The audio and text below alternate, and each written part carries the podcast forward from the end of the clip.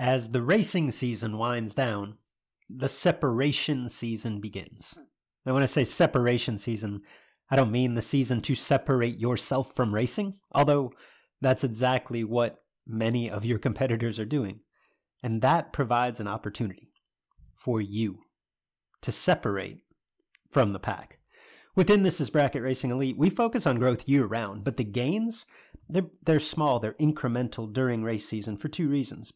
Number one, because your attention as a racer is split, right? You've got upkeep, maintenance, travel, all the things involved with the racing season, in addition to a focus on your own growth. And because other racers are working hard at that time too. It's this time of year, this separation season, where putting in the work can really allow you a leg up on the competition. If you're serious about doing just that, and you'd like to surround yourself with a group of knowledgeable trainers and accountable peers with the tools, the resources, the wisdom to help you take that next step, and perhaps even with the occasional kick in the pants to keep you on track, this is Bracket Racing Elite is the answer. We've helped thousands of racers just like you take the next step toward becoming the best version of themselves on the racetrack. Elite can help you do the same. Enrollment is open as of Monday, November 27th, and it closes December 8th. Learn more at thisisbracketracing.com slash elite.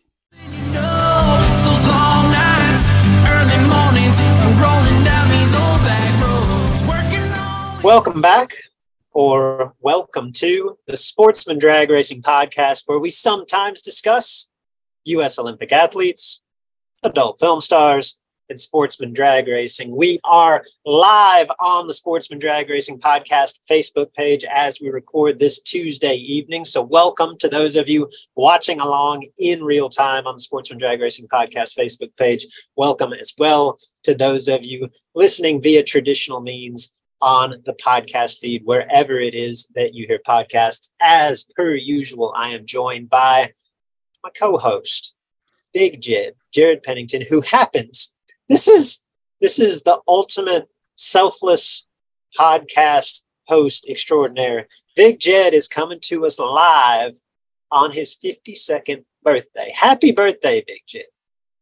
I appreciate that, bud. I uh I don't think this is much of a sacrifice at all. Um, you know, this is what we do. You know, we we we power through it when we're sick. We work on our birthday.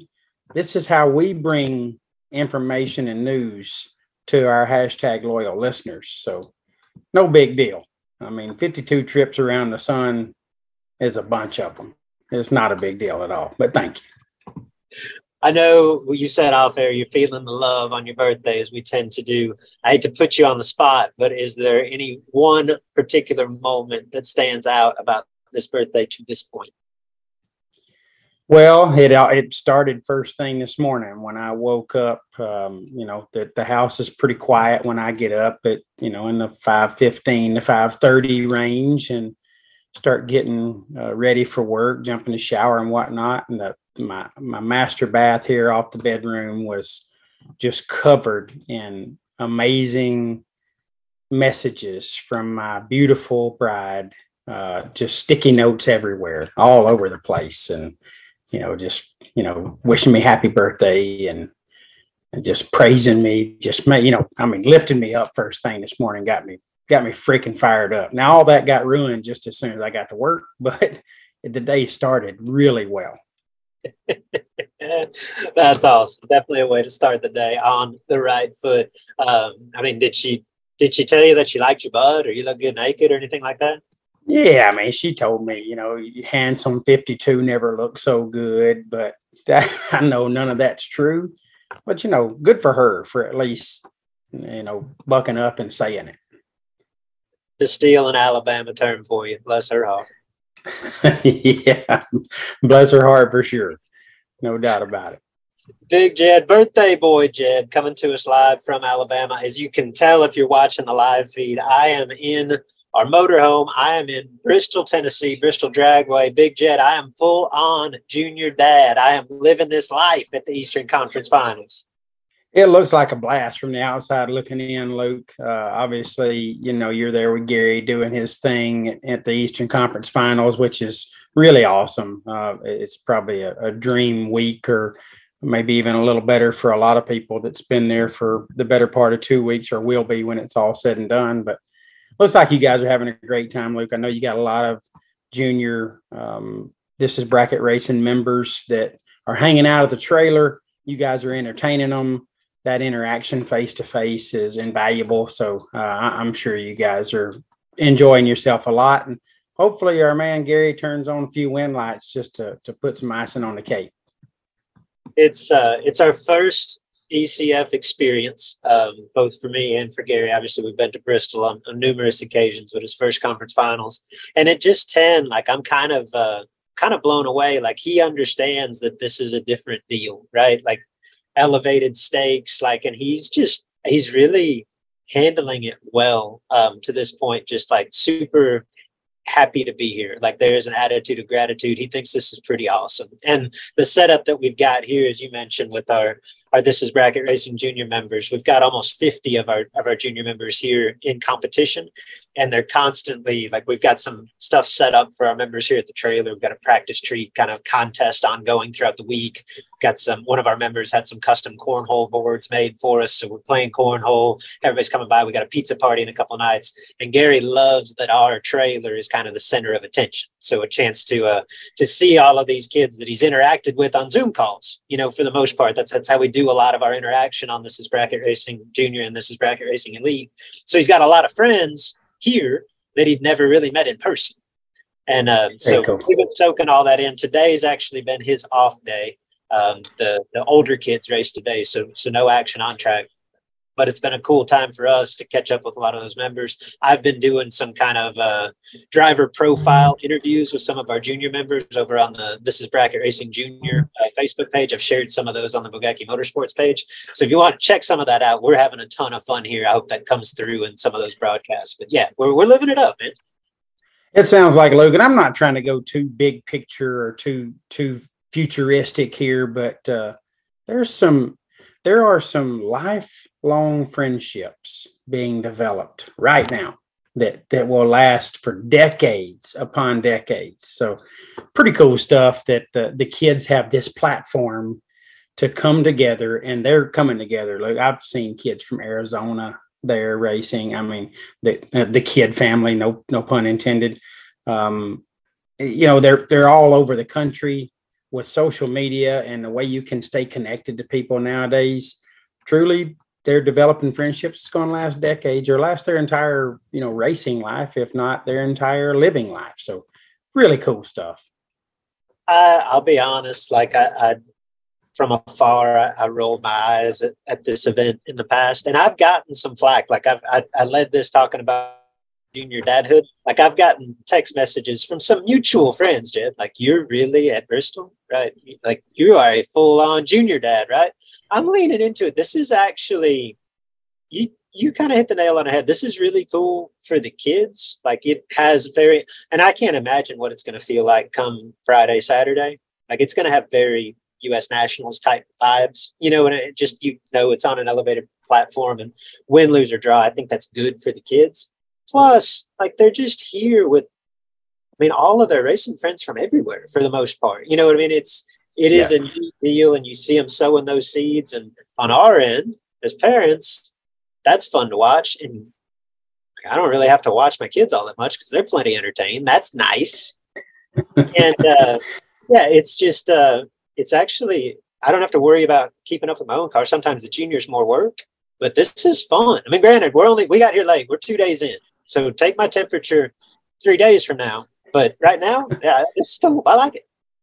Well, it'll it'll be much like any of your own racing trips when it's all said and done. It there'll be a lot of good times, a lot of great memories, uh, but the probably the the gauge for your enjoyment will will be tied to the amount of win lights you see. I mean, if it doesn't go well, I'm sure that diminishes some of the good time, and if it goes really well, I'm sure that heightens it. So Uh, hopefully, without question, but we come we come in with very low expectations. So well, that's how I go to races every time. Like, so that, that helps a lot. And you know, go to third round or whatever. You're like, yeah, huge success. But I beat two of them.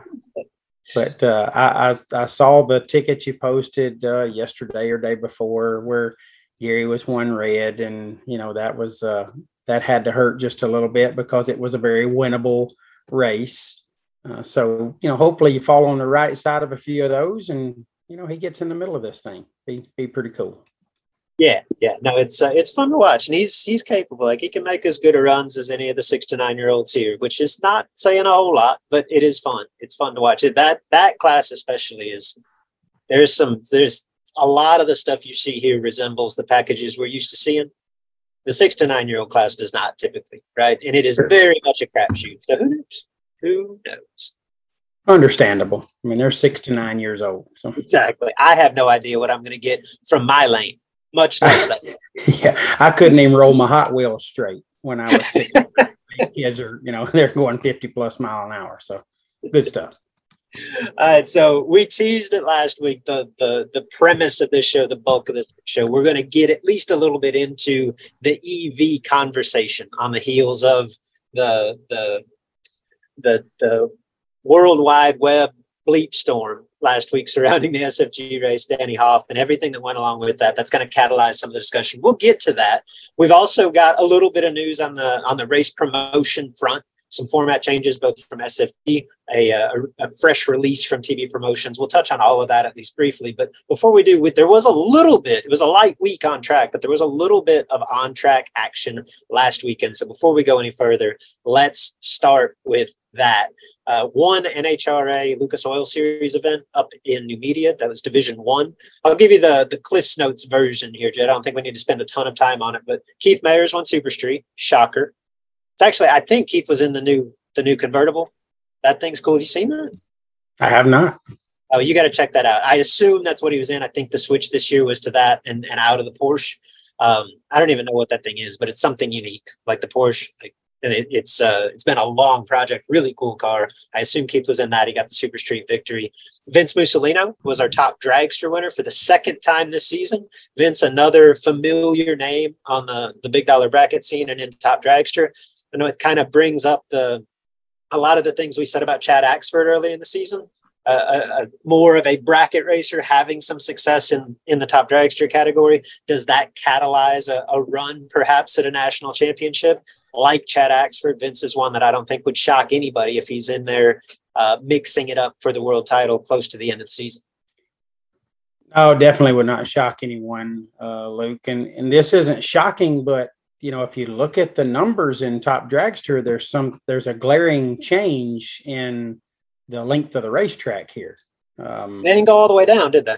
obviously they were only half track racing. I, I don't know the the reasoning behind this, but it's it's interesting to see top dragster results with cars running low fours. So I would yeah, I think you're right. I don't think Vince Mussolino style 427 on the long track. no, and Marty Jones uh, was dialed uh, 417. So obviously they had to shorten that to, to eighth mile racing for some reason. So maybe we'll get some answers on that at some point. But uh, I I kind of like that. That's uh, that's cool for me to see. It's the numbers that uh, that correlate a little bit more to. Uh, I mean, the long track where you're from is 660 feet. Yeah, yeah, that is a that is a full long racetrack, and anything past that is considered racing in the shutdown area, which we don't do. That's uh, that's not allowed. Cool. The only other thing, and feel free to jump in at any point. The only other thing that stood out to me from Numidia was: Did you see the stock eliminator final? Uh, not till I saw the show notes.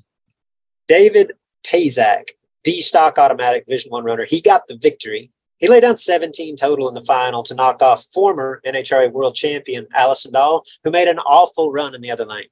Allison was 19, take two on the long track, like the actual 1320 long track, off the bottom, in stock eliminator. 19 take two is supposed to win. 19 take two did not win. And Allie was gnarly most of the day. A perfect light at a 001 light, most of her lights in the teens and double O's. 19 take two in the final comes up just a touch short. Yeah, her miss was 41 which was better than David Pazak's average. Uh, yet he pulled that 10 dead seven out in the final, which is exactly what he needed to do. Great run by David. But, uh, you know, that if, if Allison's looking at his box score, and it wasn't terrible, don't get me wrong, it just wasn't as good as hers. You know, she got by Erin Allison, she got by Joe Santangelo, Larry Pappas. I mean, she went through a, a pretty rough stretch of racers and made a killer run in the final, only to come up short to Pazak's 10 to 7. So tough lap there for Allie, but uh, you know, I know she wouldn't do anything different. That's probably the run she was trying to make and just come up a little short there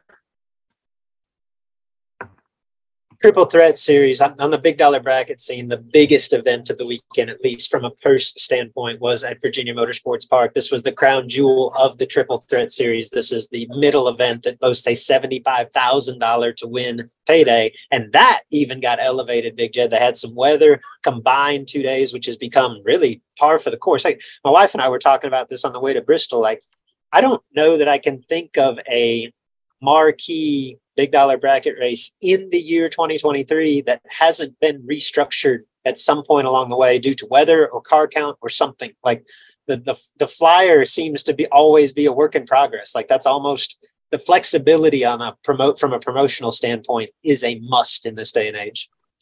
Yeah great point luke. It, it's you know unfortunately the new normal. Um, eh, you know you we, we've seen this play out a time or two here or there over the years during a season. But this year, it just seems like it is happening over and over. Uh, obviously, the, the WFC that I'm involved in uh, was guilty of it. We we actually did it prior to the event due to massive car count expectation, and then even had to adjust that with the weather and the and the big car count that we had. So, um, you know, that's one of those things that that I think the more it happens, the more people accept it. But um, that, that I think that's appreciated by the racers. I really do. Um, you know, they they want to finish. They want to they want to see winners. They want to be the winner potentially. So I think racers understand when promoters do that. Uh, the reasoning behind it, and they appreciate it. I, I, saw nothing but good vibes coming from VMP uh, over that decision as well. And you know, not that 75k and a, and a 25 or 30 is is chump change but something about that 100k i saw a lot of people posting you know racing for 100k today. You know they got excited about that addition to the to the potent to the um, scheduled payout. So cool stuff and that happened at our race racing for 50k you know on the bottom. So i think racers enjoy it.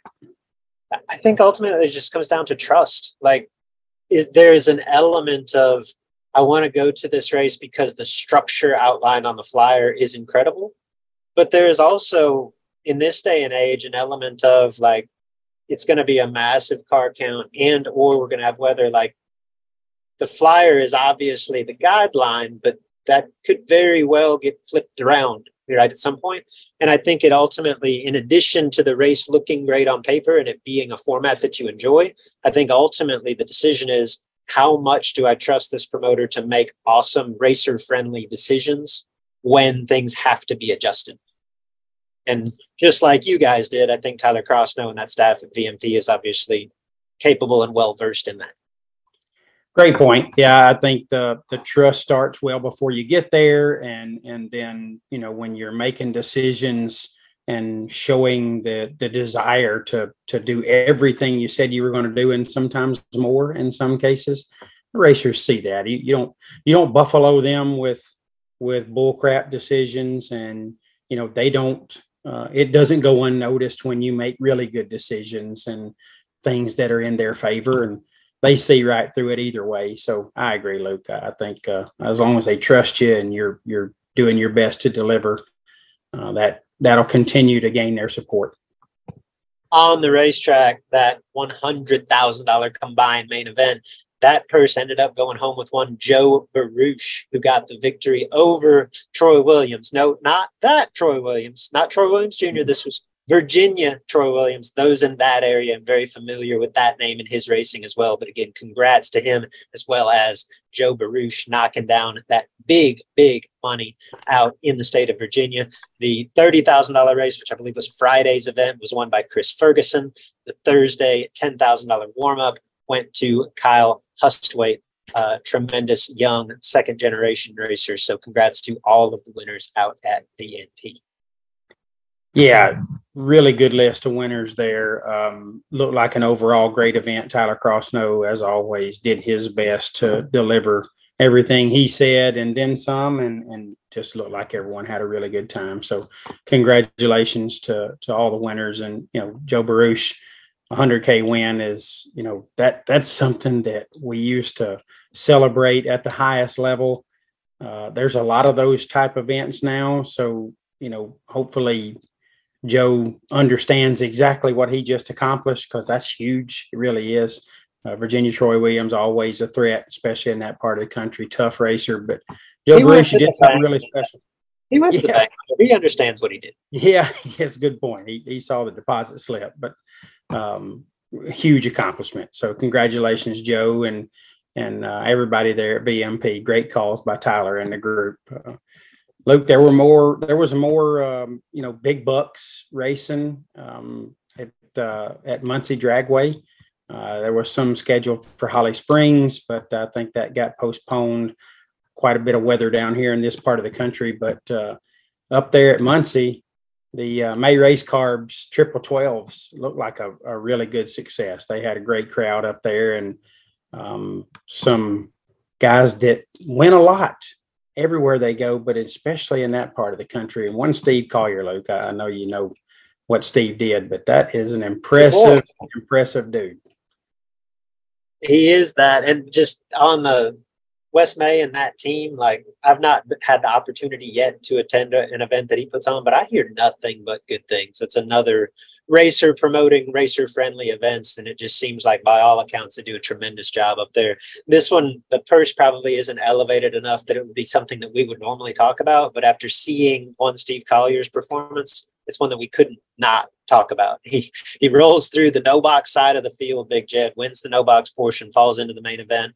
In friday's $12000 race advances all the way to the final short to chase mckay that for most mortals would be a tremendous weekend in and of itself. Steve Collier is not most mortals. He rolls back around two days later in the Sunday main event, once again rolls through the no box portion, once again falls into the main event, once again advances to the final, this time to seal the deal, getting a win over his good buddy and another tremendous racer from that region, Josh Pickett. Steve Collier, runner up in the first 12 grander, winner of the last 12 grander, all off the bottom in a get up truck. Sing the praises of one Steve Collier. Luke, I, I, I watched a little bit of this, and it Friday was an 18K. It looked like there was weather coming in for Saturday. So it right. looked like they made it an 18K Friday and an 18K Sunday. And then Saturday looked like they got uh, a big break in the weather, a bigger break than anticipated.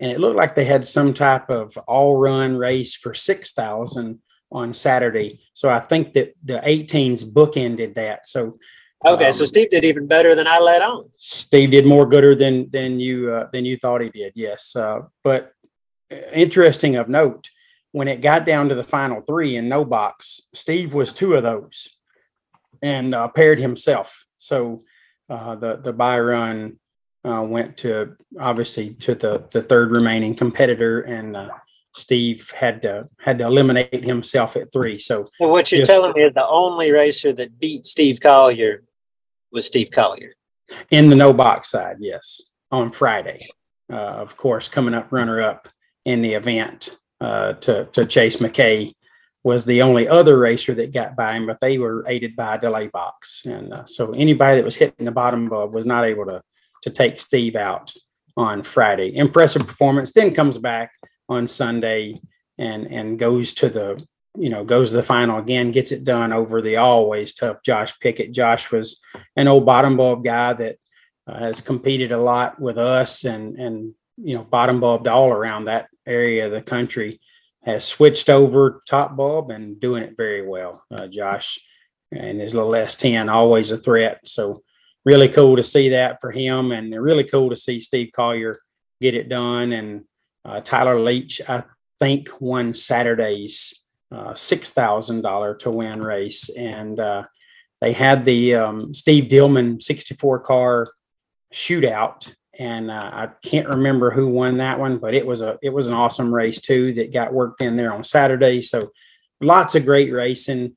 Um, you know, interesting facility. Muncie's uh, Muncie's a little different. I know you've been there. Um, just a really cool place with a little bit of grass median, you know, down track between the lanes, and maybe the left lane's a, a little higher than the right. So gives you a little different look. It's just a it's a cool place, uh, interesting I place. paved it over. I don't think there's a grass median anymore, but there the last time I was there, there is definitely an elevation change from right to left.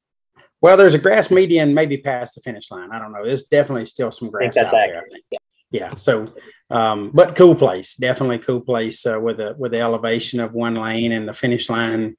Uh, gives you a little different look from lane to lane. Uh, you gotta you gotta take too much in one lane to take nothing, and take nothing in one lane to take too much. So it's uh, it's a pretty cool place. But all in all, looked like a great event.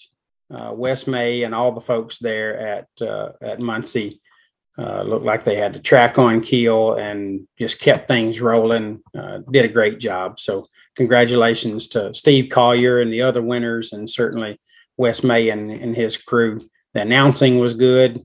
It was a it was a fun event to watch. What I got to tune in on uh, Motor Mania it's uh it's been a few years, so I don't even remember which lane it was that's slightly elevated. But that was the lane I wanted to run at once. You just felt like you were in a dominating position, looking down on your opponent. Yeah, I don't want to be looking up. Left lane is elevated. Yeah, that's what I was thinking. I'm thinking of left lane. It is the more taller lane. Yeah. the more taller. Corey Brenton was the name you were looking for. Corey Brenton was the winner of that uh, yes. Steve Dillman Memorial Shootout. Uh, awesome event too, in, in memory of one of the true legends and and just good all around good guys in our sport. So cool to see that happen. I'm sure that was a special moment for everybody involved. Corey Brenton getting that victory. Um, all right, you mentioned Holly Springs was postponed. Uh, I think they're going to make that race up in just a few short weeks. That's one of Chad Axford's flat bill promotions events. So look forward to that and discussing it in some magnitude on the show. But we teased this a little bit a week ago, Jed. We had Danny Hoff raising some eyebrows at the SFG event. So I, just to maybe set the table, I, I don't necessarily want to debate whether or not electric vehicles should be a part of what we do in, in bracket racing period and specifically big dollar racing. But just to kind of um, set the tone for the conversation a little bit of baseline that for anybody that hasn't been following this or hasn't been involved in events where EV vehicles are are allowed to participate or just hasn't been to a race in which there are EV uh, electric vehicles participating give me the argument you you began to spell it out last week from a promoter standpoint give me the argument to exclude electric vehicles from today's race. Well, Luke, obviously, I'm speaking solely from a bottom bulb perspective, as those are the events that I, I co-promote with Steve Stites, and we we allowed them uh, for the last couple of years, and you know that's been just basically because I didn't feel like I had enough information to exclude them. So I wa- I told everybody, and I got asked quite a bit, you're going to allow these cars to race? And I, I answered that with yes, because I don't have any concrete evidence that shows why they should be excluded. So I, I took it upon myself to educate myself a little more on the cars last year at the Labor Day event, because typically I only had one at the race. That last year at Labor Day, I had three. So I I tried to learn a little bit more about the cars, and quite frankly, Luke, they're they're so sophisticated that it it was beyond my comprehension level for just a, the short stints that I got to to dive into them and try to figure out what's going on. The the cars have some things they're capable of that we would not allow in any other vehicle at the event.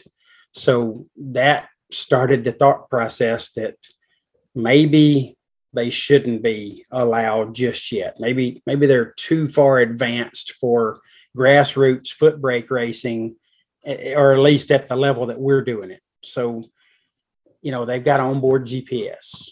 Um, they're, you know, I watched one go. I watched one go, and I don't know the numbers exact, but it was like six twelve at 121 miles per hour you know, right off the street, Luke, drove it from South Florida in, you know, in Bristol, but that doesn't matter because it's not aspirated. So the elevation you know, doesn't mess with them. No, elevation didn't didn't seem to affect it. He went 612 at 120 or 121, and he also went 625 at 120 or 121. So folks will say, okay, no big deal. It's Tesla, it's what they do. But how does that happen? How do you make it do that? Was the question that I had that I didn't really get to ask or get answered. So that, you know, that type of stuff, seeing that, it just it just put me in a position where I just wasn't sure we could tech them the same way we tech everyone else. You know, what do we look for? You don't know what to look for. They say you really can't get into those things and change anything in the computer because Tesla keeps you from being able to do that. It's what I've heard from some so-called experts, but there's something in the program that that that driver could change and change his ET, but not change his mile per hour. So just found the whole thing a little too complex for the amount of support they offer. Now, is that Danny Hoff got on me last week? I meant Danny Hoff. George Hoff got on me last week, said that's the easy way out, Jed. I get that. I get that it can look like a cop out, but the the mission is to stay as true as we can to our core customer that, that, that who's built our business and turned it into what it is. So when I take all that into consideration, the unrest that it causes with some in the pits, and that's only what I heard about. I really don't know what I what I haven't heard about. So when you take all that into consideration, Luke, and and the things they're capable of that everybody wouldn't get away with, I just felt like it was best to to stop them from being able to to come to the event, at least for now, and and let us let us try to understand them a little better, or let you know let us try to figure out if they if they need to fit in their own event or fit in with us. All that was just again beyond my level of comprehension and and it felt like it was the best decision for our event and our core customer. I know you said I don't really need all the reasons why you don't why you ban them or whatever, but it was all part of the decision. No, I think that the and I think that's a very reasonable decision. On the other side of the coin, I think the arguments for inclusion are equally reasonable, and that being like this is a this is a vehicle that you can literally drive off the car lot, drive to the racetrack, run in the sixes in a lot of cases um, with completely factory equipment. And while it, I think it's, I think it's fair to say that the average electric vehicle is like a far more consistent race car than the average street car, but also not necessarily as consistent a race car as a purpose built race car. Now, we went through Craig Merrilies being the, the prime example, and it was one specific event, admittedly, that we targeted. We talked about this after Craig won the um, NHRA World Finals last year in Las Vegas, and over like a three day span, we read off the numbers. I mean, his car moved like four thousandths of a second to the eighth mile, right, over the course of three days in a street car um, running in the sevens in the eighth, right, and that's not normal anywhere, much less Vegas. So the idea being like, I don't think there's any question that someone far smarter, smarter than I, far smarter than you, could get in, figure out the technology that is available, figure out a way to apply it to what we're doing, and have a tremendous race car. At the same time, I I and while I'm I'm leery of that, right, as a as a competitor, and I think we're all just um, hesitant to accept change in any regard. I also don't think it's fair at all to take out the this aggression or misunderstanding from a competitor standpoint on the drivers of these EV vehicles. Like they're out here doing what they can. They're on the, the cusp of, of innovation. Like we don't see all the stuff that didn't work.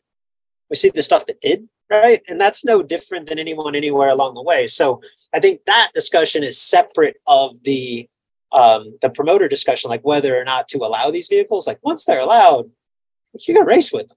Period. You know what I mean? Like, and, and I don't think that whether it's Danny Hoff, who was the the brunt of this, uh, you know, a week ago, or Craig Merrilees or anyone else, like if they're racing within the rules as stated and they're trying to figure this stuff out, like maybe they have a better car than some. Maybe they don't have as good a car as others. Like I don't, I don't know. I just I don't really understand. I do understand because I think we're all just fearful of what we don't know and what we don't understand but I don't think it's fair to take that vitriol out on these competitors.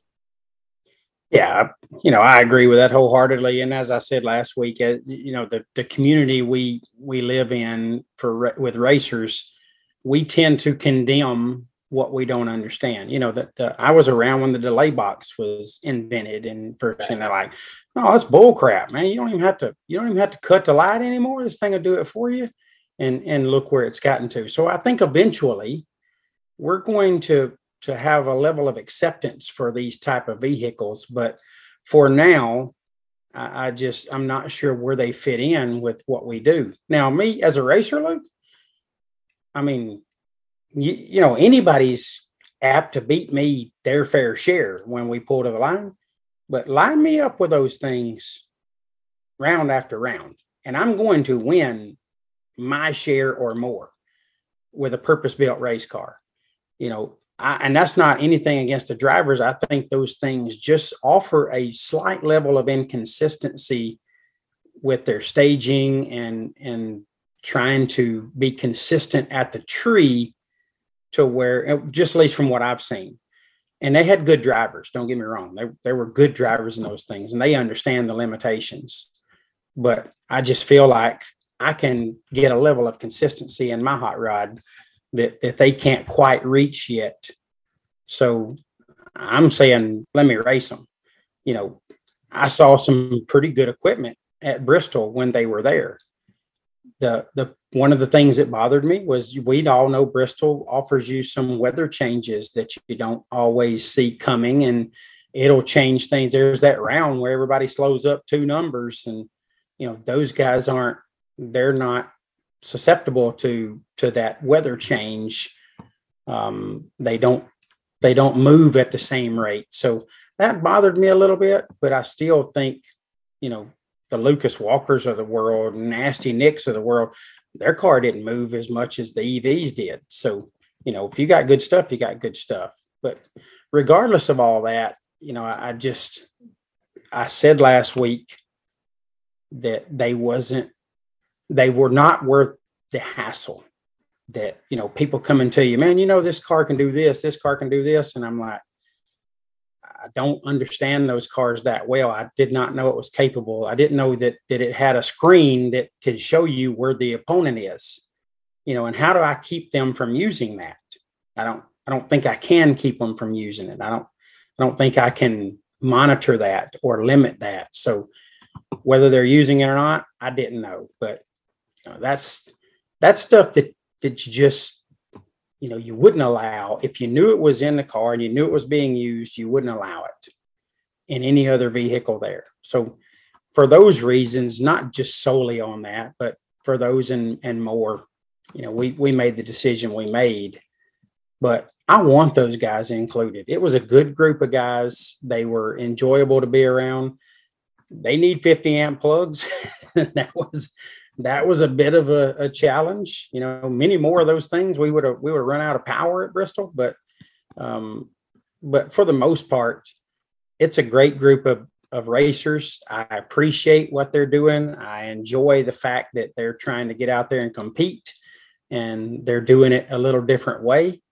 But it just it just was not something that we felt like we could I don't, I don't want to use the word control, but we we couldn't um, we couldn't restrict them to the same rules that everyone else was restricted to. And for that we we just made the decision we made. So i hope we find a way to include those guys in all classes. And i hope there's enough of them at some point that you know we can separate them you know like door cars and dragsters evs and and naturally aspirated you know um, evs to the lanes. But until then it's probably going to be rough on uh, that group that that chooses that that car as their car of choice.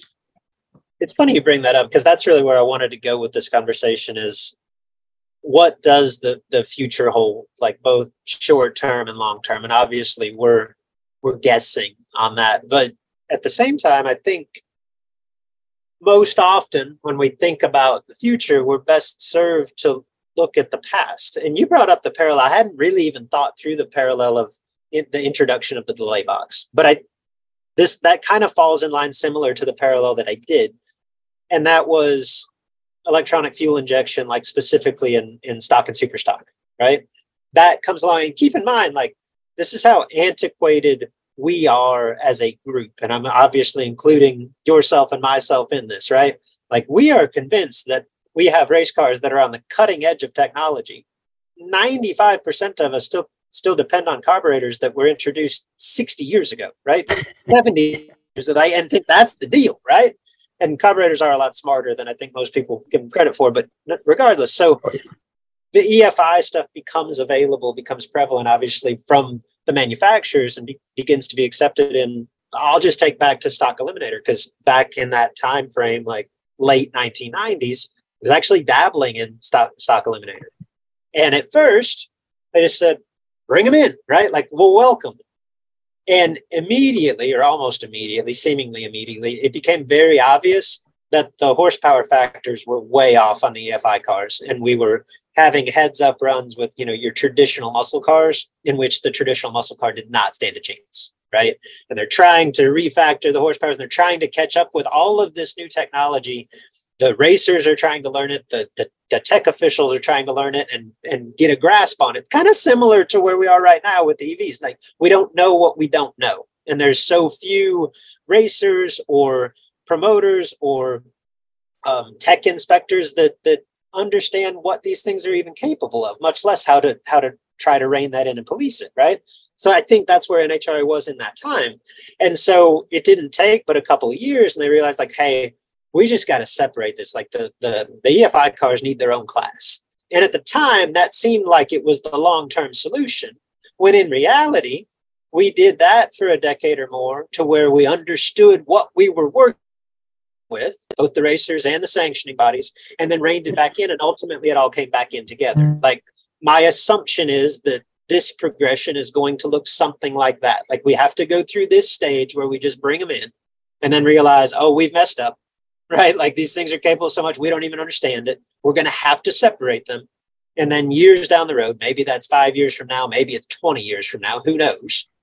We've all got a better understanding of what's available, what's, what's, what these things are capable of, how we can integrate them back together. And I think that that's the end result.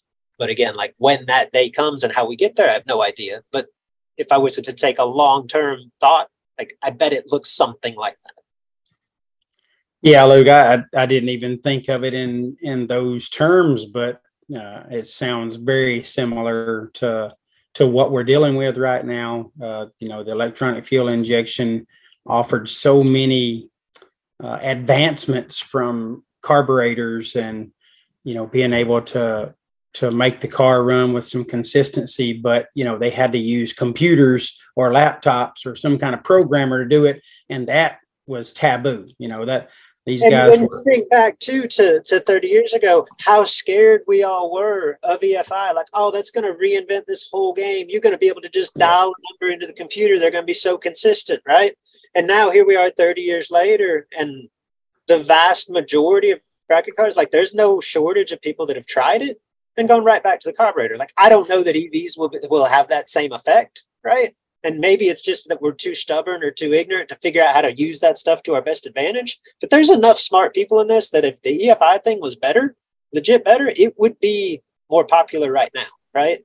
So I again, I don't know. I'm not Not to say that that's going to parallel the EV thing. Like there may, but I think right now we're in that state of fear where we just don't understand it. We're like, oh, well, that's going to turn this world around. Like you're not going to be able to win with worse than a 5,000 package if we allow EVs. Like it's pretty obvious. Like Danny Hoff's one that's been very transparent with with everything. Like he posts his logbook on Facebook, right? And what he's racing is obviously far superior to any street car that I've ever driven, but it's no better a race car than my Vega or your Nova. You know what I mean? So not to say that it couldn't get there. We're at the beginning of that technology, but I think right now there's this attitude of fear, and it's fear of the unknown. It's fear of the things that we don't understand. That to this point doesn't seem to be completely warranted. Yeah, I agree wholeheartedly. You know, the the the lack of understanding and and knowledge about that product just scares people. You know, Luke, if if we had them at our event and we we felt like somebody could be doing something wrong, but we wasn't sure, I don't know what we do about it. Couldn't do a darn thing about it. You wouldn't know there's nothing you know how to plug into it. You wouldn't know how to trace anything back. You don't know anything about these cars. So, you know, that that kept us again from from being able to allow them um, once we all learn a little more maybe there's there's going to be some inclusion level that that uh, works for everyone and you know, I wouldn't blame them a bit if we ever get to the point at Coburg Racing Promotions events where we say, all right, guys, uh, we, we've you know done our research. We we think we understand and we're ready for you to come back. And they say thanks but no thanks. Uh, you kicked us out and uh, we'll, we'll choose to do something different or go somewhere else. Wouldn't blame them a bit but i'm hopeful one day we can can get everybody that that wants to be there legally to to be there and compete because uh, i know those guys desire to be on the big stage and i'd love for them to be on the big stage but I think that's still a ways out. If you want to know the truth, I, I don't. I don't think it's within the next five years for sure, Luke.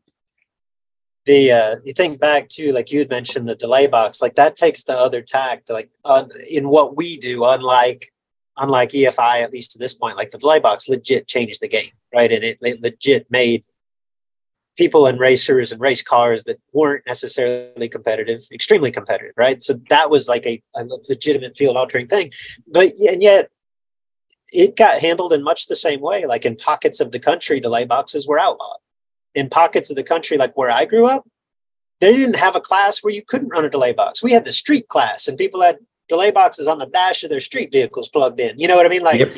so that, that whole crazy progression, like, there's going to be some remnants of that as well that I think fall into this EV. It'll be fascinating to see where it goes, but I think there is a, a, a again, I'll fall back to like there's a time period of this feeling out where everything's included and then i think there's an inevitable separation that ultimately leads to a reconciliation but the time frame of when that happens yeah, your guess is as good as mine.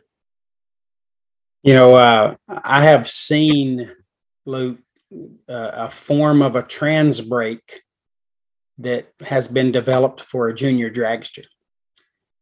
And you know delay boxes if you can trans brake it in some form or fashion, then the delay box will come into play and you'll be able to make that work. Uh, I, I dread the day that that someone tries to make all that work and you know ruin that class. So um, we we found a way. We we typically find a way to make the unknown or or never seen before thing work in our sport and there's many many examples of that in today's race car. I'm hopeful that that evs fall into that category at some point. And and they're again included at every level that uh, that we compete in you know what the things we talk about on this show. But again i don't and i'm not trying to be you know negative Nancy here, but I don't see that happening in the next five years. I, I see more exclusion than I do inclusion, and um, you know, I hope somebody proves me wrong. I hope hope we get it all worked out where where we can look these cars over properly and make sure that they're adhering to all the, the same rules everyone else is. But um, that looks like it's a ways out.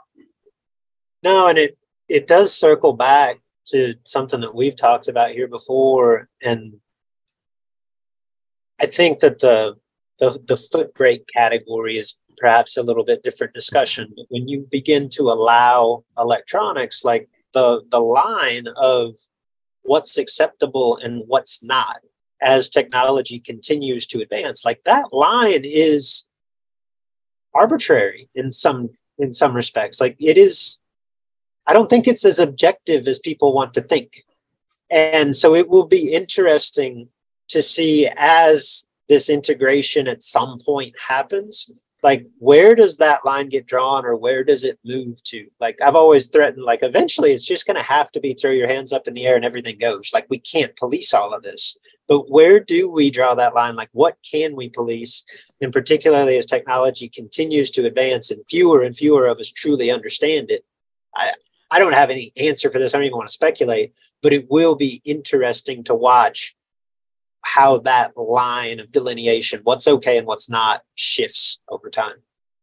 Yeah, it de- will definitely be interesting, and you know, I don't know, um, I don't know when that'll happen or or who will be the who will be leading that charge, but um, you know, again, we've excluded them from our events, but I'm all for whomever takes the reins and and leads the EV discussion and inclusion back into racing in the next level and and gives us all the the tools we need to be able to to again just make sure everybody's playing on the up and up. And um, until then let's you know hope they hope they have the ev nationals. And i know they've, they've got their own category in nhra sportsman competition. And you know maybe that'll lead to to them being able to have their own events at some point somewhere um, i would even like to I'd even like to promote that. I think that's a, I think that's some cutting edge stuff. I'd like to, I'd like to have the EV World Nationals at uh, at St. Louis. I think that'd be awesome. I think it might do better further west. Just, just my I was, t- I was well, when we were having this discussion. I think I mentioned last week. Like I feel like I got a little bit of insight on this because the aforementioned Danny Hoff is a member of This Is Bracket Racing Elite. He kind of at our request, kind of took over one of our live chats last week just to talk through from his perspective. And uh, a couple of our, our West Coast members were like, "Yeah, man, it's it's really a big thing out here. Like we got guys with EV 55 Chevrolets, you know, that they've they've taken and, and transplanted and transformed. like, have you seen any of that? I'm like, no, that that hadn't hit that hadn't hit Illinois yet. I ain't seen that yet. it may be coming, but I ain't seen it yet. Um, Gardendale, Alabama, just got its first um, just got its first power grid for for the the quick stops and and plug ups. And I when I said I'd like to have that at St. Louis, I immediately thought after you said further west, I thought, you know, I, I'm either going to need to rent uh, like a hundred kW or maybe even a hundred thousand kW generator and and have a lot of plugs coming off of that sucker because I'm not sure we're going to find enough plug-ins to have the, have the world finals or world nationals for that category. So it could be a problem. Uh, let me let me work on my format a little more. Yeah, let's let's think on that a little bit more deeply. Um, a couple of quick hitters before we get out of here uh, our friends over at TB Promotions, they had their entry release for their final event, I believe, final event of 2023, Kitty Grander at Kil-Kare. I know that that was available today. I have not seen where that's sold out yet, uh, but I assume that that is filling quickly. So uh, if you have any intentions of getting to Kil-Kare, might put that on the calendar. Make sure we get entered in that sooner than later. Um, the uh, and then we saw Jed. I've been a little bit unplugged uh, because of the uh, obviously what I'm what I'm doing here in Bristol. And actually, producer Mark just chimed in 60-ish entries left as we record on Tuesday evening. So if you're on the live feed, you might be able to jump on that. If you're catching this come Friday via podcast, odds are won't be any opportunity left to get in there. So good on them once again. Another strong release for the TV promotions crew. And Jed, I'll let you kind of take the reins on explaining this, but my my understanding, our friends at SFG announced a, a change in format for the upcoming event in Rockingham. My apologies to them. I don't I don't remember the title, the name of that particular event. But it sounds like on the cursory, Jed, the one thing that I praised them for last week, those 50 granders with the incredible round money that looked like such a value for the racers, that's getting flipped on its head. well, I didn't look over, Luke, to the point where I knew exactly know exactly what the round money was doing. I just know at the top it was going to be 350s, I believe, and they've changed that to uh, I think a 30, a 60, and a 30. Uh, so 120 total at the top versus 150 total. There was an impact all the way down, uh, but obviously it costs less to race it as well. So uh, looked like Kyle and his team made the decision to, and and they promoted it this way to try to to make it a little more affordable um, for for racers. I, I, think probably they, you know, they realized uh, their previous event was for the high rollers, and and that probably beat some checkbooks up a little bit. Luke, I think the most interesting part to me for their new format was that they've added. So this was capped at 450 for the the the 30 60 30, and they've added 200 uh, slots for foot brakers to jump in there and race with them as well for I think five, 10, and 10, if I remember correctly. Good payout, real good payout for for foot brake racing. Uh, and I I think it said foot brake, but I don't know if it was foot brake or no box. But either way, um, you know, opening up the doors for for more people to to come join their their races and participate and the, compete. The bottom bulb deal being completely independent of the. Yes, its okay. own purse, not uh-huh. not rolling in you know the the challenge there that I see is if you feel if you feel both uh, categories, you've got 650 racers, and uh, you know that that can be a challenge. Uh, definitely a challenge when you you got three days to to come to complete three events, so or three race days. So, um, but you know if anybody can run the cars through, uh, they can. Uh, SFG's seen their share of monster crowds, so they'll get it done, I'm sure. Um, so foot brake racers, if you if you want to choose that option, you know, and race for some really good money at a at a high level event, um, um, definitely um, uh, an event that's going to get a lot of attention, a big stage, if you will, then um, maybe there's an option there for you. That's an interesting um, take, and I wasn't prepared for this. I didn't I didn't necessarily see that coming in. Tra- traditionally, and and I feel like there have been exceptions, but if you follow along traditionally, I feel like big dollar bottom bulb races have traditionally not worked in conjunction with big dollar top bulb races. Like I don't know if it's the idea of we're not the priority, right, as bottom bulb racers, or simply the idea of like, look, I don't want to sit around all day and it be four or five round, four or five hours between my rounds to race for, you know, a, a great purse, but you know, it's not like it's not like my foot brake deal is the reason that everyone's here, everyone's watching, right? I don't know what the exact reasoning is, but it seems like in as much as it seems like that should work in conjunction with one another, it traditionally hasn't, with the the most glaring exception, I would say, being the the the loose rocker events, that the the Michael Beard Anthony Walton events of years past. And my impression on those was that when it was good, kind of to your earlier point, it was too good. Like there was just there was so many cars spread out across two classes. It was it became a difficult to make the event happen. Right. So I don't know if anybody can figure this out. Like we said before, Kyle Riley thinks outside of the box, um, and he may be able to pull all of this together. But tradition hasn't hasn't hasn't looked kindly upon that format, I guess. Yeah, and, and I think foot brakers over the years, Luke, at, at events all around the country or regions, um, you know, they when things had some when they had something go wrong at the event and things had to change, when the promoter had to really break down and say, all right, I've got to finish something. you know, I think the foot brakers typically have got the short end of that stick. So, you know, Kyle will have the challenge to make sure that doesn't happen and make sure people don't feel like that could happen and, and limit participation.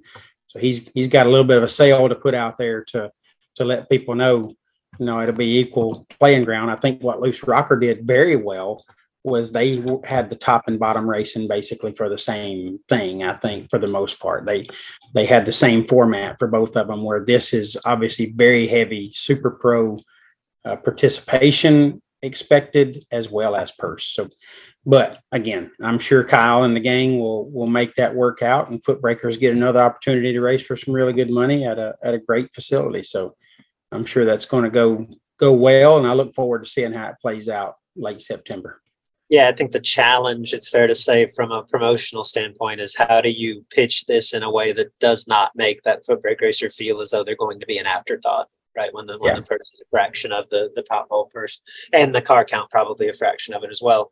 Um, just to circle back to the the decision uh, to to uh, spread that purse around a little bit, the the 350s with tremendous round money to the 30 60 30 format as we talked about, like as from a racer standpoint, those 50s were freaking awesome, right? Like I don't think that that, that, that enough of us took attention or, or that they got enough credit for that. That being said, the the support for them was fine, but it wasn't tremendous. And as much as I would prefer that format more, I wasn't there supporting it, right? And what SFG largely built its following and its reputation on was a lower price point, a lower entry fee, right? Was when you increase round money, that money's got to come from somewhere, right? A lower entry fee, big purses on top, maybe not necessarily tremendous payback, but low price point, multiple entries, a lot of racing, big money on top. And that worked, right, for years and years. Now, I don't know that that that change alone at this point. Like I don't think they're going to flip this around and have 600 cars at Rockingham, you know, like the, the the glory days of a few years ago. But I understand the motivation behind making that move, and I I'm not going to be critical critical of it. Like I don't think they're wrong. Like as simplified as it is to say, and as much as I would like to think as racers we've advanced past this point, the joke, the running joke for years was like nothing matters but what the winner's purse pays and the entry. Nobody looks at anything else.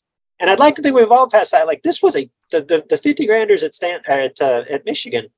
That was an awesome format for the racers, and it wasn't particularly well supported. This format, I don't I don't think again, it's very subjective from a racer's standpoint. Like I don't think it's as good a deal, but it's cheaper and it, it's a bunch of money to win. And I would be willing to bet that they get a bigger crowd. So that's not wrong. No, absolutely isn't wrong. And, you know, again, Luke, nobody really knows what goes into the decision making process, but nobody's got their ear to the to the ground of the SFG customer like Kyle does. And Kyle might have heard over and over and over. The reason I didn't go to Michigan was because the entry fee was just a little out of my comfort zone. I, you know, I don't always care exactly what I'm racing for. I want it to be good but it don't have to be 50s. I don't I don't have to win the most this weekend of anybody in racing.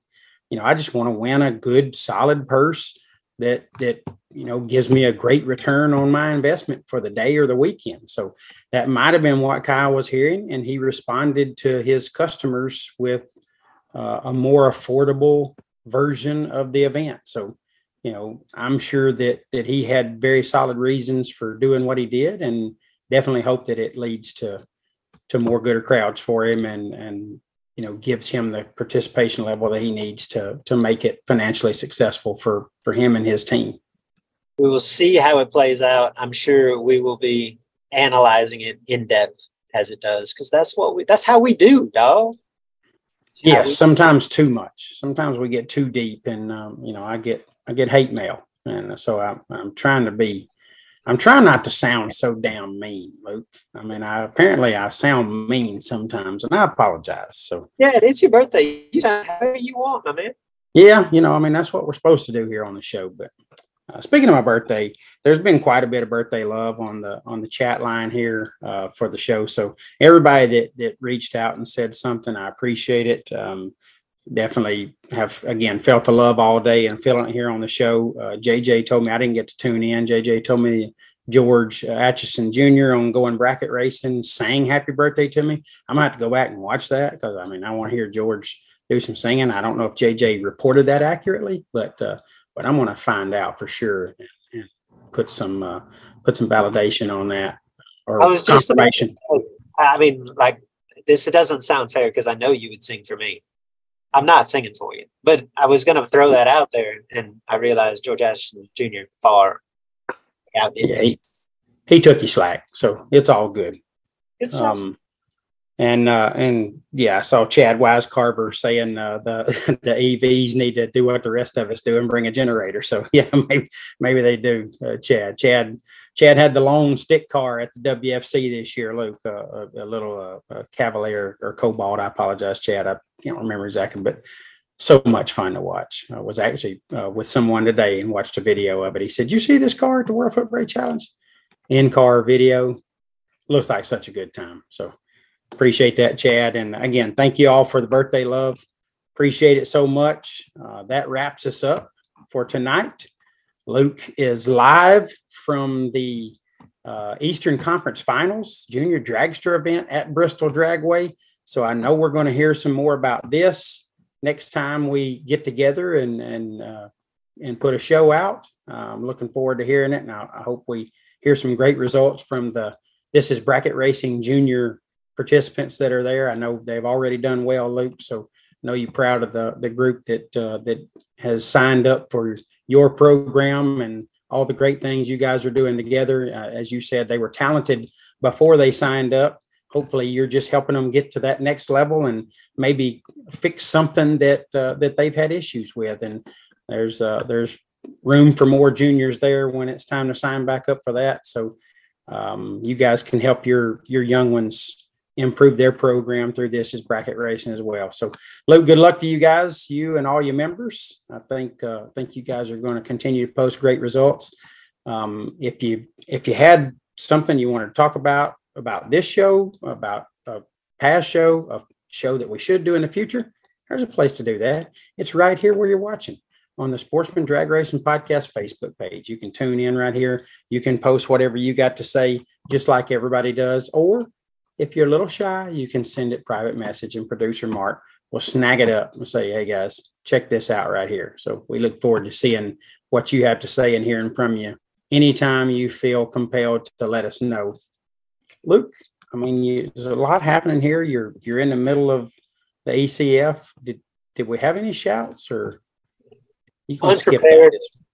Shouts to uh, to CPOP, Carter Poplowski. Shouts to Parker DeWeese. They were two This is Bracket Racing Juniors members squaring off in the final round last night here in Bristol for five thousand dollars. So good on them. Shouts to Kane Kern. He led off the weekend with a win. Uh, another one of our members. Lots of lots of kids out here doing the work. So yeah, shouts to my junior peeps. That's all I got. Shouts to Man, you, that's awesome. podcasting on your birthday. I appreciate that, Luke. You let me off a little early tonight. I appreciate that. I'm going to go enjoy a delicious fried bologna sandwich for my birthday. Birthday And dinner. If you think I'm getting slighted for dinner, you couldn't be more wrong. This was my hope, my dream, and my number one wish for my birthday dinner. Fried bologna, make it dark. Let's get some lettuce, tomato, mayo, and pickle on that bad boy. It's going to be amazing. I can't wait. Um, guys, we also tweet. We're active on the Twitter. Luke is at Luke Bogacki, B O G A C K I. I am at JP11X. We'd love to hear from you there as well. I see some more birthday love. Appreciate that. Thank you all so much. Enjoy the rest of your evening. And we can't wait to talk to you again real soon about more sportsman drag racing.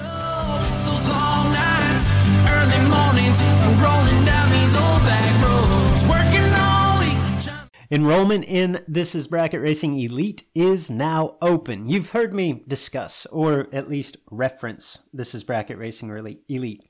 It is the premier offering of our website, thisisbracketracing.com.